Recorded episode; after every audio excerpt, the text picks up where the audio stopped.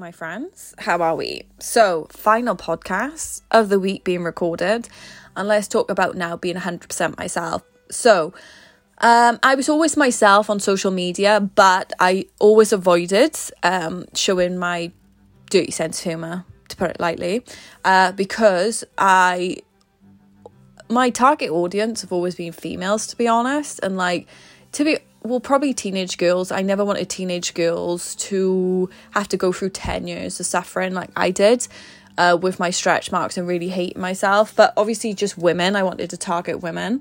Um, but my content didn't target women that much, or I did target some women, but it definitely targeted men more.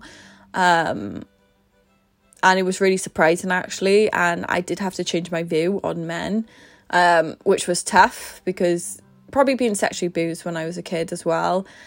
Um, but in general, you know, you have some bad experiences with men and it does taint your view on all men. So it's definitely been a lot of growth for me to do it. Um, but I have done it. And this, during the pandemic year, I have brought completely 100% myself to the table with all my dirty sense of humour because, quite frankly, I've felt so low and I know other people have felt so low. So I thought no one else is going to bring this. Or guys bring those things to the table, but not so so much as girls themselves, right?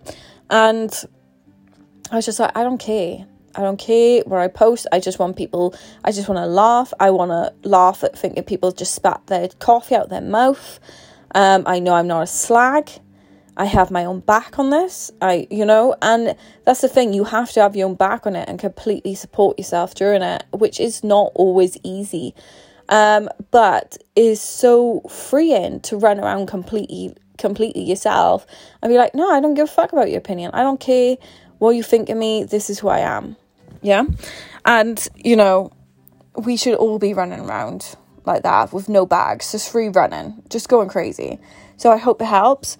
Um, again, have your own back on who you are. You know who you are. Don't let one person see one picture that you've posted and let that determine their view of you. Fuck them. So I hope it helps. See ya.